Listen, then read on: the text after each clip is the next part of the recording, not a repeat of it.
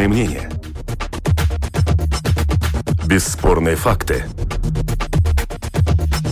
Неоспоримое право на дискуссию. Это «Открытый вопрос» на Латвийском радио 4.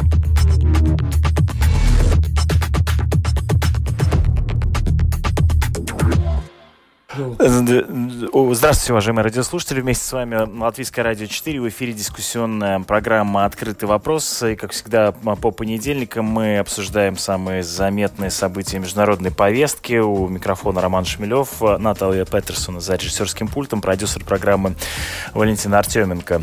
Э, начнем мы обсуждение э, с наше сегодняшнее с темы коронавируса. В одной из недавних э, программ мы ее обозначили обозначили уже с такой политической точки зрения, как э, э, нынешнее руководство Китая сейчас э, пытается контролировать коронавирус, его распространение. Вернемся и к этой теме. Там есть развитие. С другой стороны, коронавирус э, проникает в Европу. Вот север Италии оказался на карантине, закрыто железнодорожное сообщение с другими странами. Э, вместе с нами в этой студии Леон Стайванс, профессор факультета гуманитарных наук Латвийского университета. Здравствуйте. Добрый день. И э, в этой связи э, первый вопрос, который я вам хочу адресовать, э, э, это возможные экономические последствия, которые сейчас пытаются подсчитать одно и другое и третье деловые издания, но кажется, просчитать это довольно сложно, потому что э, масштабы пока на мой взгляд, описать невозможно. Ну, вы насколько оптимистично или пессимистично э, глядите в будущее?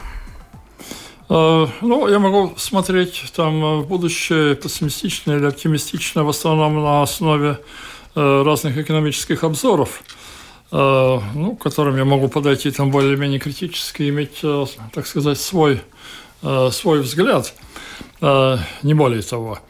И, ну, надо сказать, что вот этот коронавирус – это не, не первая такая массовая эпидемия в Китае – а, вспомним, что в 2003 году был SARS, а, который... Да, и он очень сильно ударил по экономике Китая вместе с тем и мира. Да, но вы знаете, это тоже довольно двусмысленная история была с этим вирусом в том плане, что а, КНР тогда потерял в совокупном национальном продукте в проросте 2%. Вот. И в итоге в итоге, фактически после этого, этой э, эпидемии Китай даже крупно в экономическом плане выиграл. Э, дело в том, что Китай сильно увеличил, на 35% увеличил свой экспорт, потому что внутренние рынки были несколько парализованы, и с большой лихвой, в общем-то, и я бы сказал, перевыполнил э, предшествующие ожидания экономические. Э, так что падение первоначальное э, увенчалось, в общем, достаточно большим успехом в отдельных отраслях, и совокупная потеря национального продукта тогда, в 2003 году, оказалась, как ни странно, десятая часть процента. Всего очень-очень мало. Э, ну и э, глядя вот на эти события, которые э, произошли Но сейчас в этом году, да. мы можем делать некоторые некоторые спекуляции или некоторые, так сказать, выводы или параллели провести с тем, что сейчас происходит. Ну вот, и я посмотрел, каковы текущие значит, цифры. Э, ну вот видите, от э, э, фатальный, то есть смертный исход от заболевания снизился в провинции Хубей от 5% из числа заболевших к концу января к середине февраля до 2,8%. То есть есть снижение. По Китаю в целом, если в конце января был 1%, то уже в феврале 0,2%. То есть довольно небольшой. Э, э, и, и таким образом мы можем говорить о том, что, э, собственно говоря, Э, интенсивность этого заболевания, соответственно, и последствия его снижается. Хорошо, вот сейчас, э, да, мы давайте здесь поставим точку с запятой э, и подключим еще одного нашего эксперта. Вместе с нами на проводе глава Центра исследований Китая при Рижском университете имени Павла Страдания УНА Александра Берзина-Черенкова. Здравствуйте.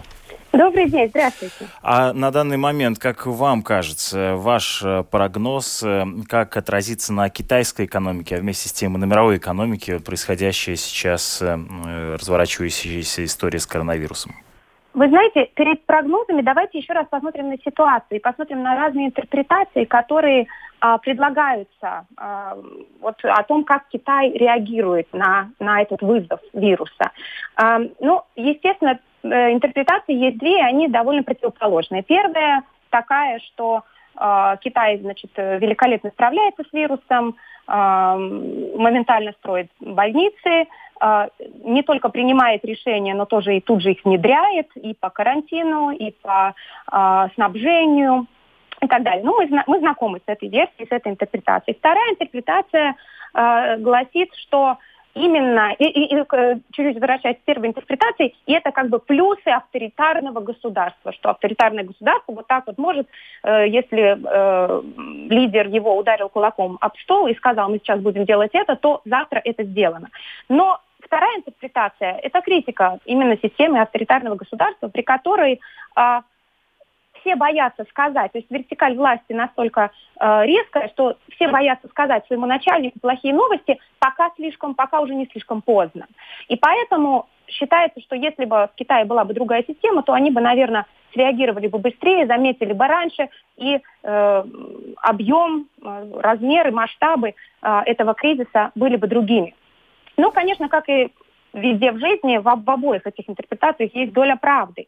Но что же это значит? То, что есть доля правды, это значит, что борьба со стороны Китая за симпатии людей и в Китае, и за границами Китая продолжается. А симпатия людей внутри Китая, это значит что? Это для режима фактически стабильность. То есть если то, что о Китае думают за границами, это пиар, это э, имидж, это менее важно, то то, что о китайском правительстве и то, что о, о Компартии думают в самом Китае, который поражен этой проблемой, это уже очень важно, потому что это может расшатать режим.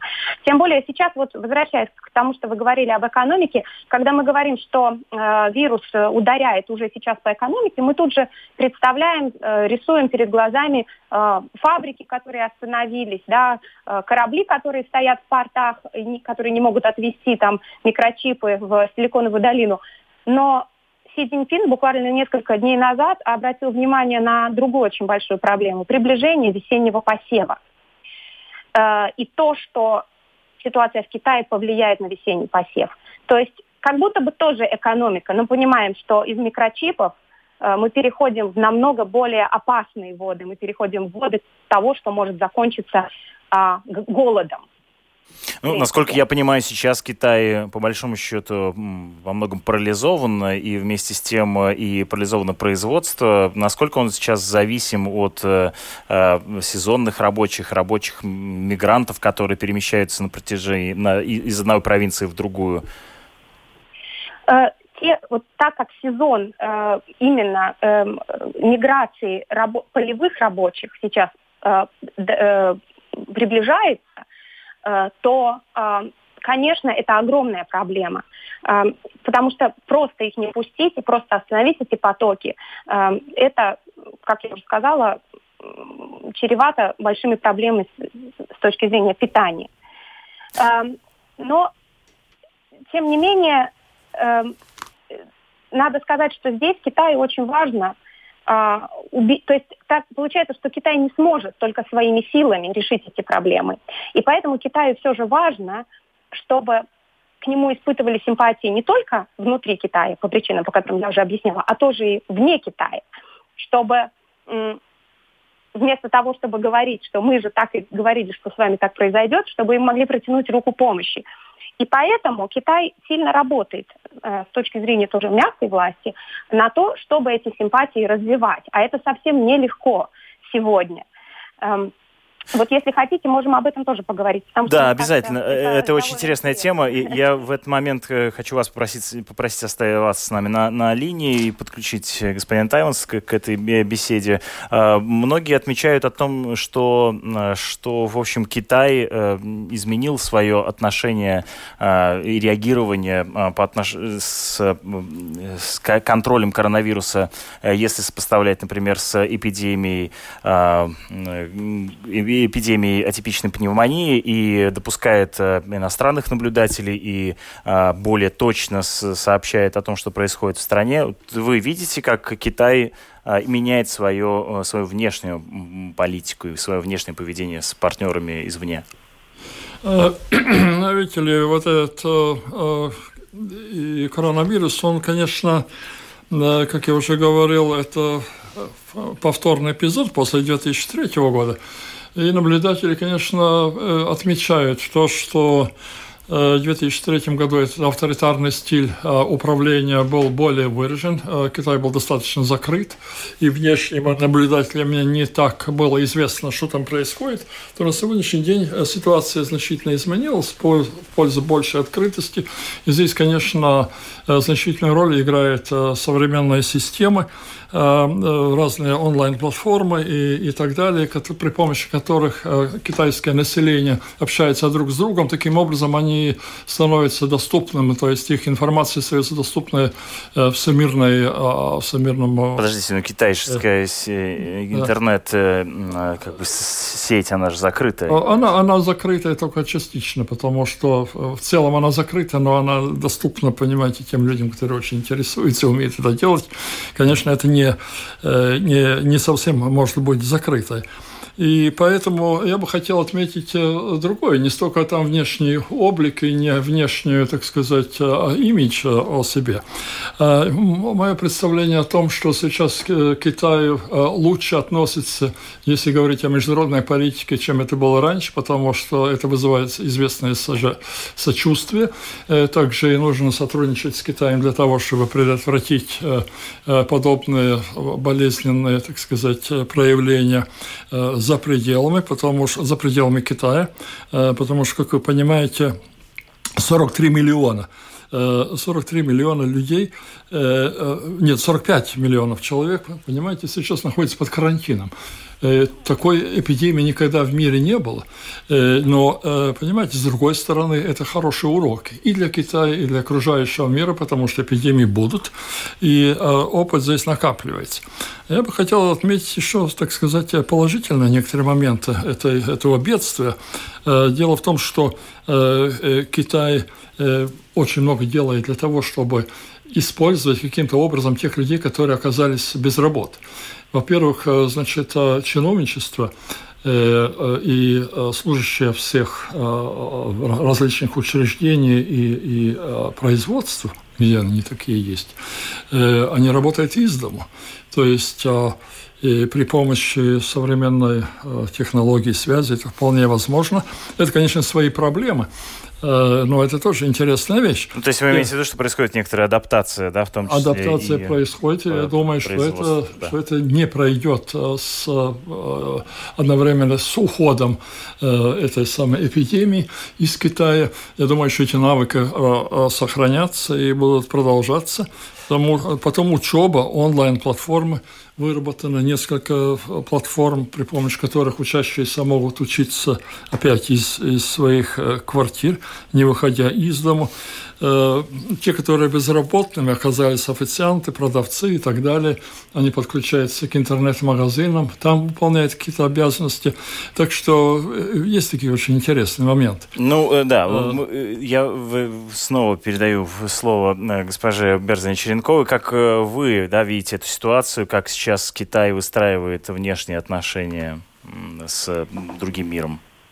Мы видим, что э, действительно э, я, правда, не совсем согласна, что в Китае интернет свободный. Все же мы знаем, что очень много цензуры, и мы знаем, что многие заявления снимаются моментально из сети.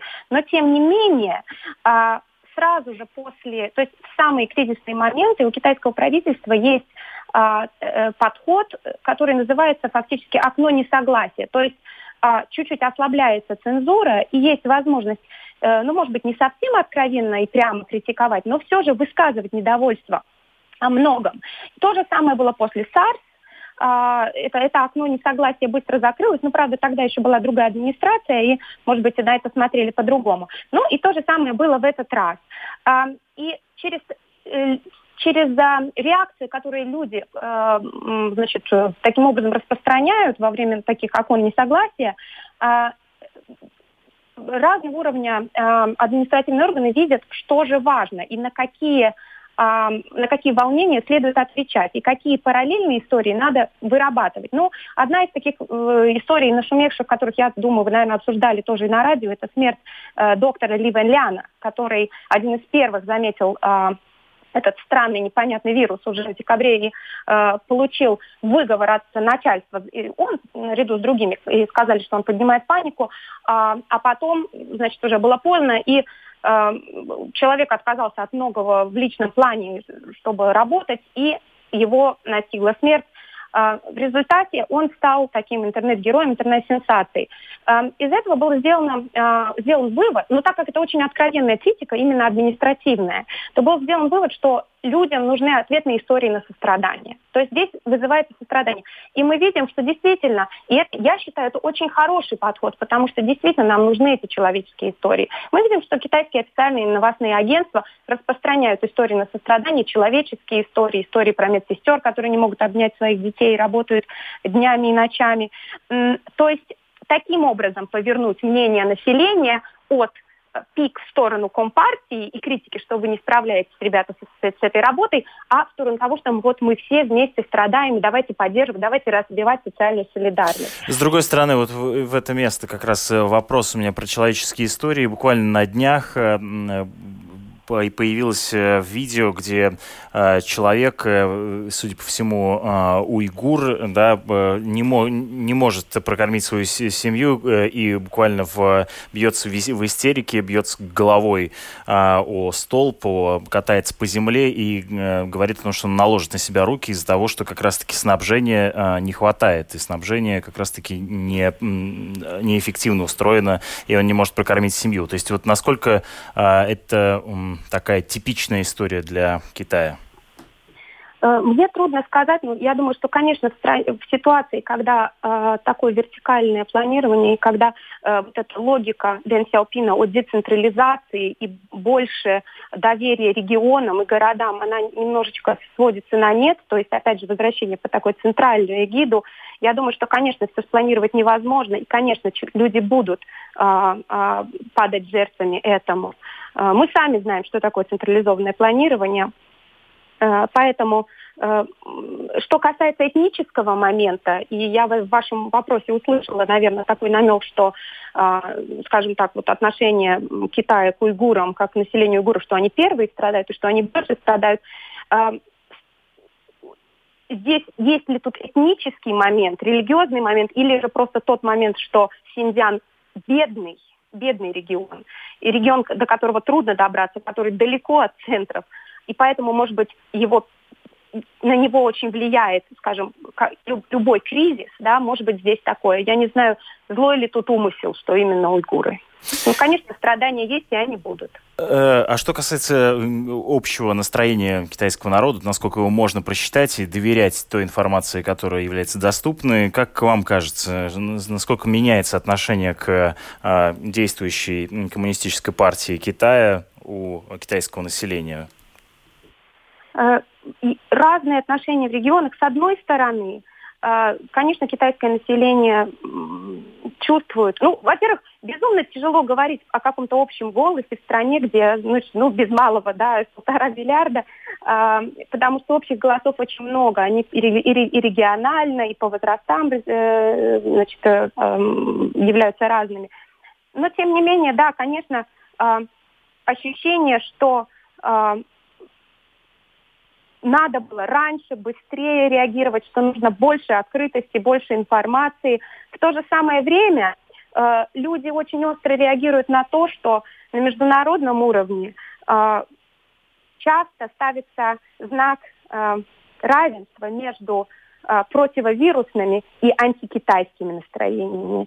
И если китайское население готово, с одной стороны, критиковать свое правительство, э, где-то это цензурится, где-то нет, то, с другой стороны, они тоже готовы критиковать и не, и не, поним, не понимать реакцию мировую, когда почему-то бойкотируются китайские рестораны. Я вот сама только что это видела в Сан-Франциско, китайские ресторан, рестораны стоят пустые. Эти люди не были в Китае три, на три, три поколения, да, а сегодня их, значит, бойкотируют. То есть э, с одной стороны, они чувствуют, что их немножко предала своя власть, а с другой стороны, они чувствуют, что их немножко предали все остальные тоже. А как, кстати говоря, в США реагируют на проблемы Китая с учетом вот существующих американо-китайских экономических войн? Uh, ну, насколько я понимаю, uh, в, именно в Силиконовой долине это очень большой вызов, потому что, uh, несмотря на э, модное слово decoupling и отделение от Китая, Э, тем не менее, э, в производственном смысле, тем не менее, э, все технологические фирмы завязаны на китайских а, производствах. И поэтому уже через несколько месяцев мы будем видеть тоже спады в доходах мировых чемпионов из компаний ТОП-500, особенно в, технологическом, в технологической сфере. Спасибо большое. Мы на этом я предлагаю перейти к обсуждению других тем. Вместе с нами Уна Александра Берзина Черенкова, глава Центра исследований Китая при Рижском университете имени Паула Страдани и профессор факультета гуманитарных наук Латвийского университета Леон Стайвенс. Еще одно событие, которое я хотел бы с вами обсудить. На прошлой неделе прошла э, Мюнхенская конференция, где, среди прочего, обсуждался вопрос 12 шагов к большей безопасности на Украине и в Евроатлантике Атлантическом регионе. Э, и э, этот документ сейчас э, многие критикуют. Эм, вот, как пишет Московский центр Карнеги, в предложениях экспертов усмотрели даже не пророссийский уклон, а чуть ли не российскую спецоперацию. Ее кульминацией якобы должно было стать то, что министр иностранных дел Сергей Лавров обнародовал бы концепцию и придал бумаге некий официальный статус. Что это за 12 шагов, господин Тайван, сможете ли вы описать?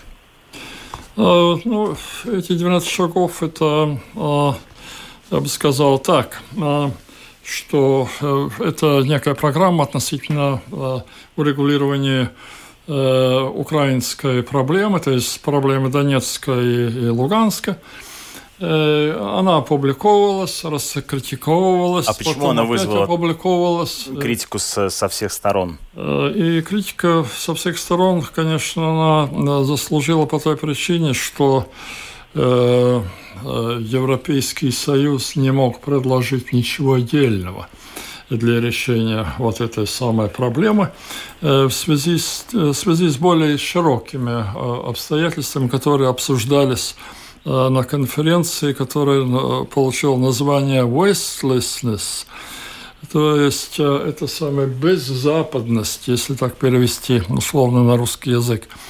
То есть это беззападность, речь идет о чем? О том, что председатель этой конференции Вольфганг Ишингер сказал, что это упадок Запада. Упадок Запада в том плане, что он не может действовать как равноправный а, участник больших международных событий. И ключевое слово для этого, для Запада есть обеспокоенность. По всем вопросам, по всем поводам объявляется обеспокоенность Запада. И это все. Когда Э, Соединенные Штаты Америки, например, позволяют себе начать военную, э, то есть это самое, э, войну, торговую войну с Китаем, и Россия там может вмешиваться в международные конфликты, такие как в Сирии, без всяких консультаций с, с окружающими государствами. То есть крупные державы делают свою политику совершенно э, открыто, не прикрыто, э, не согласовываясь ни с какими международными э, соглашениями предшествующих лет, наступает новая эпоха. В этой новой эпохе Европе сказать нечего, она ничего не может, военные силы ее недостаточно, дипломатической решимости нету, схемы, как действовать нету, и в этой ситуации решить украинский конфликт тоже не, Европа не может. Ситуация, конечно, конечно, непростая, потому что, э, ну, если так скажем, э, прагматически подойти, нужно оказать давление либо на одну сторону, либо на другую, либо на Украину, и сказать, чтобы она добровольно отказалась от этих территорий, на этом закончим. Война проиграна, и э, нужно будет за это заплатить, как это бывает либо заставить Россию э, значит, э, отступиться от этих территориальных, так сказать, приобретений, ну, типа Крыма, да, и, а это не делается. И предлагается всевозможные нежизненные решения. То есть вот это самое ну, то есть Минской... не нашим, не вашим, так получается. Да? Ну да, то есть это, э, это такая неспособность не, не ничего придумать. Э, ну, очень возможно, что здесь и, и трудно что-либо придумать, но, э, очевидно, нужно какое-то силовое решение. Целое решение может быть и военное, может быть и дипломатическое, чисто политическое давление. Э, оказывать или, там, скажем, отказать в кредиты или еще что-то, э, э, действовать таким образом. То есть в итоге, в итоге получается ситуация такая, что с одной стороны получается замороженный конфликт на востоке Украины, и с другой стороны, понимаете, решение этого конфликта с этим состоянием Э, согласиться Украина не хочет, потому что ей нужен путь к Западу, а путь к Западу, то есть к Европейскому Союзу и к НАТО, закрыт в связи с тем, что нерешенный, нерешенный территориальный вопрос. Э, с другой стороны, а, общественное мнение Украины таково, что отдать э, вот эти территории, там, скажем, а, ну, самому Луганску или, или а, там Донбассу, чтобы там существовало некое протогосударство, или как его назвать, э, нет, или России просто отдать, э, тоже нет. Но таким образом решения никакого нет. И Европа ничего не смогла предложить. И поэтому, понимаете, по техническим вопросам имеется ряд э, возражений, и, и, и, и по политическим. Но техническое не более мелкое. Это военное, это предложение, например, Э, открыть там торгов, торговую зону, где будут э, торговать Россия и Европейский Союз. Ну, что это даст, такая зона? Э, естественно, задается вопросом. Выборы. Выборы, значит, предлагается провести выборы, которые потом засвидетельствуют свое, так сказать, проведены они ли согласно европейским концепциям, стандартам или нет.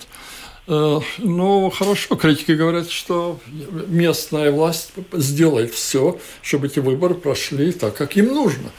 Э, ну и так далее, и так далее. Ну, понятно. В общем, это заявленный компромисс. В данном случае да, не очень понятно, каким образом его достичь. Э, как вам кажется, госпожа Берзина Черенкова, что вы увидели в этих 12 шагах? Я думаю, что про 12 шагов уже действительно вот, вот эта ситуация безысходности, да, то есть э, уже описана. Я бы хотела поговорить про речь Зеленского в Мюнхене. Эта речь тоже подняла большой шум и, и, и много цитируется. Но фактически главное это то, что он заявил, что вот вы думаете, что это война украинская, а на самом деле война-то европейская. А, и призывал к, к, к, к тому, чтобы значит, э, действительно помогли Украине и, и Украину поддержали.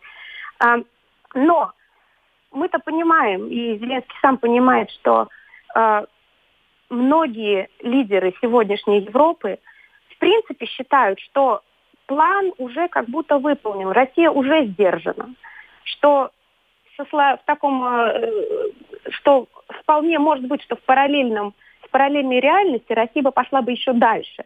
И поэтому э, некоторые европейские лидеры готовы лежать на лаврах и считать, что мы санкциями и вот и дипломатическими какими-то средствами, еще далее, что мы поддержали Украину в таком смысле, что конфликт не пошел дальше, и что Россия все же э, ну, остановилась, где-то остановилась.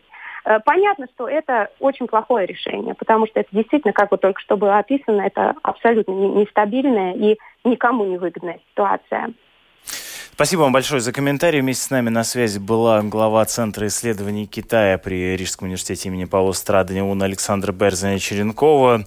Э, я предлагаю двигаться к другим новостям, обсуждению ситуации на Ближнем Востоке. Э, вместе с нами Леон Стайленс, профессор факультета гуманитарных наук Латвийского университета. Напоминаю, что в эфире Латвийского радио 4 э, дискуссионная программа «Открытый вопрос». Это «Открытый вопрос» на Латвийском радио 4. Увеличилась, э, вновь увеличилась, возросла вероятность военного столкновения между э, Турцией и Россией. Многие сейчас поговаривают о том, что в э, таком э, кризисе э, отношений между Россией и Турцией давно не было. Но, как кажется, на протяжении последних э, лет э, как маятник шатается то в одну, то в другую сторону. Э, в чем вы видите принципиальную точку столкновения между Россией и Турцией сейчас? Э, ну, я начну, может быть, с конца. Я скажу, что э, э, маловероятно, чтобы Россия с Турцией как-то фронтально скрестили оружие, как говорят. Едва ли. Они будут этого избегать. Да, то есть политика будут всеми силами это избегать по ряду причин. Единственное, единственное неизвестное, понимаете, это может быть, ну, как бы сказать, непредвиденное. Э, вы знаете, во время военных столкновений бывает так, что иногда стреляют по своим, по ошибке. И вот такая ошибка может, э, конечно, произойти, и может быть совершен ну, удар уже по происходило, по когда стороне. был сбит российский да, самолет. Да, да. Ну да, ну там третья сторона была, Израиль был вовлечен в это дело, но, но и при двухсторонних э, столкновениях это возможно.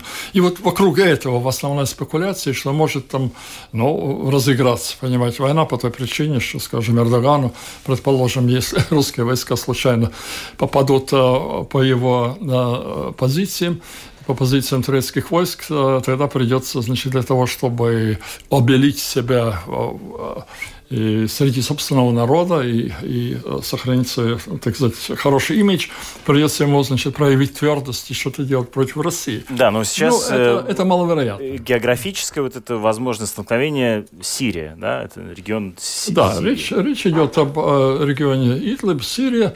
Это зона, значит, видимо, последних, последних боев десятилетней войны. Э, э, ну, и э, Асад, значит, выступил на прошлой неделе с очень такой победоносной речью прославив свои войска за то, что сейчас э, они значит, э, совершают последний решительный бой. Э, что касается международной реакции, то международная реакция в основном говорит о том, что там совершается нападение на мирное население, на госпитали, на школы, на значит, мирные кварталы. И, ну, что по этому поводу можно сказать? Ну, не, заб, не забудем то, что район Идлиба – это место, где э, всякие противники э, существующего сирий, существующей сирийской власти э, были, ну, отправились, потому что был создан специальный коридор, и там они сконцентрировались. Ясно, что среди мирного населения никаких симпатий к Э, Асаду нет, это номер один. Номер два. Э, э, значительная часть этого мирного населения – это бывшие боевики.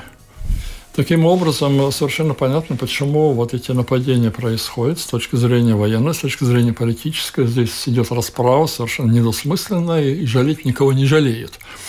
Когда, скажем, западные Э, э, средства массовой информации там э, сокрушаются по этому поводу, тут есть некоторые двойные стандарты, как вы понимаете.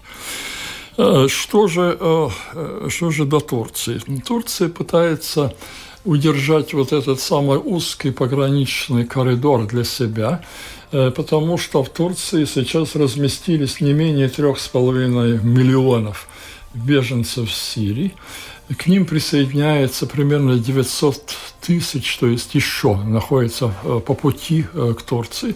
Э, количество увеличится, и уже последний год местное население турецкое жалуется на то, что беженцы за полцены выполняют разные работы, то есть отбирают у них работу. В Турции положение ухудшается, экономическое положение не блестящее. Э, сейчас САРС тоже, кстати, оказал свое влияние, если мы возвращаемся к этому вопросу, потому что большие группы китайских туристов теперь, значит, прекратили свое появление там, и а турецкие курорты сейчас а, пустуют, и туристические, так сказать, места и маршруты тоже опустили в этом плане. А рядом Иран, где, да? В Иране, да, в Иране уже было 8 смертей, да. и Иран... Самое большое число за пределами Китая Да, да, и Ближний Восток. И поэтому, значит, сейчас в срочном порядке Саудовская Аравия, Кувейт и Катар, э, Ирак, э, все закрыли границы с э, Сирией. Причем самое главное, что все это случилось в основном в священном городе Куме. Э, там, где э, стекаются паломники э, со всего мира, исламские паломники. И, так что сейчас ситуация не самая лучшая в этом плане, а Турция пытается вот этой самой зоне, за которую она борется, и сталкивается с, с иранскими властями, не с иранским, простите, с сирийскими властями Асадом, пытается э, сделать а, место для размещения вот этих трех с половиной миллионов беженцев. Э, естественно, что... Но это вот та самая демилитаризованная зона, да? Да, ну так называемая демилитаризованная зона. На самом деле она никакая не демилитаризованная, потому что э, там находятся это курдские районы. И там находятся курды, которые оттеснены сейчас. Курды сейчас, как известно, э, заключили некоторую сделку, очень плохую для них, как они считают, но единственно возможную, э, с Асадом э, против Турции. На турецкой стороне воюют местные, так называемые туркмены, которые тюркоязычная, но живут в Сирии и составляет такую э, не очень лояльную сирийским властям э, прослойку. Она всегда такой была, потому что территория была искусственно э, от, э, ну, отрезана от Турции. Она, по идее, по этническому составу должна была принадлежать Турции. Так что это когда двусмысленное место. С другой стороны, это очень, э, очень богатое место с точки зрения сельского хозяйства. Здесь очень э, э, хорошие земли, э, вот, очень высокие урожаи. Э, и поэтому военное действие, конечно, разрушает в значительной степени экономическую зону, но, с другой стороны, Турция очень заинтересована здесь разместить вот это э, пришлое население, оно бы там вполне кормилось бы, и оттеснило одновременно и курдов, курдов которые для турок являются, значит, заклятыми врагами.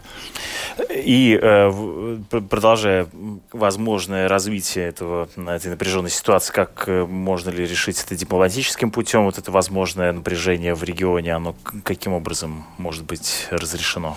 Э, ну, напряжение здесь в основном, э, мы возвращаемся к началу разговора, в общем-то, концентрируется э, ну, как отношения России и Турции. Здесь надо заметить следующее, что ни России, ни Турции – это не, не, не центр их политики. И здесь абсолютизировать тоже не нужно ничего.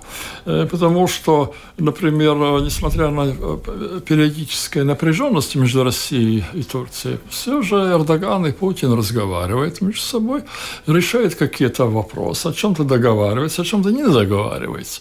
И, э, и один и другой очень четко понимают, что они здесь, э, так сказать, Э, играет определенную игру на чужой территории, то есть это их население напрямую не касается. Во-вторых, это очень интересная, интересная сфера, так сказать, чисто игровая сфера для обеих сторон, потому что Турция пытается здесь проявить себя как, э, как великая держава, Э, региональная, которая решает э, проблему Ближнего Востока, которая будет, если будет выиграна э, ее, так сказать, война, она будет диктовать условия в этом регионе. И Россия заинтересована здесь вытеснить Соединенные Штаты Америки и не допустить в никаком виде Европу, например.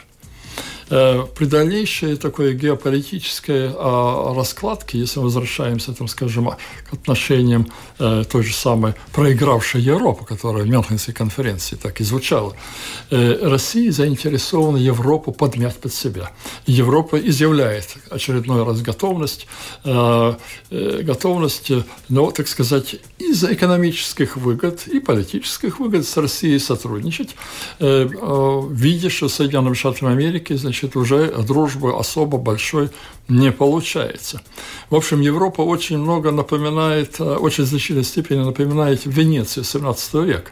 Венеция была морская держава, у нее никогда не было территорий толковых. Ну, Венеция, мы знаем, город, да? Э, у нее были опорные пункты в разных портах, но это были совершенно искусные дипломаты и торговцы, и у них был хороший торговый флот. И с этим флотом они э, зарабатывали э, баснословные деньги и в Османской империи, и в Черном море, и, и воевали, не воевали, а, а торговали с с Крымом, торговали с, с итальянскими городами, с Габсбургской Австрией. В общем, чего только они не делали. Была великая держава. Хотя за душой, собственно говоря, толком ничего и не было. Не было территории.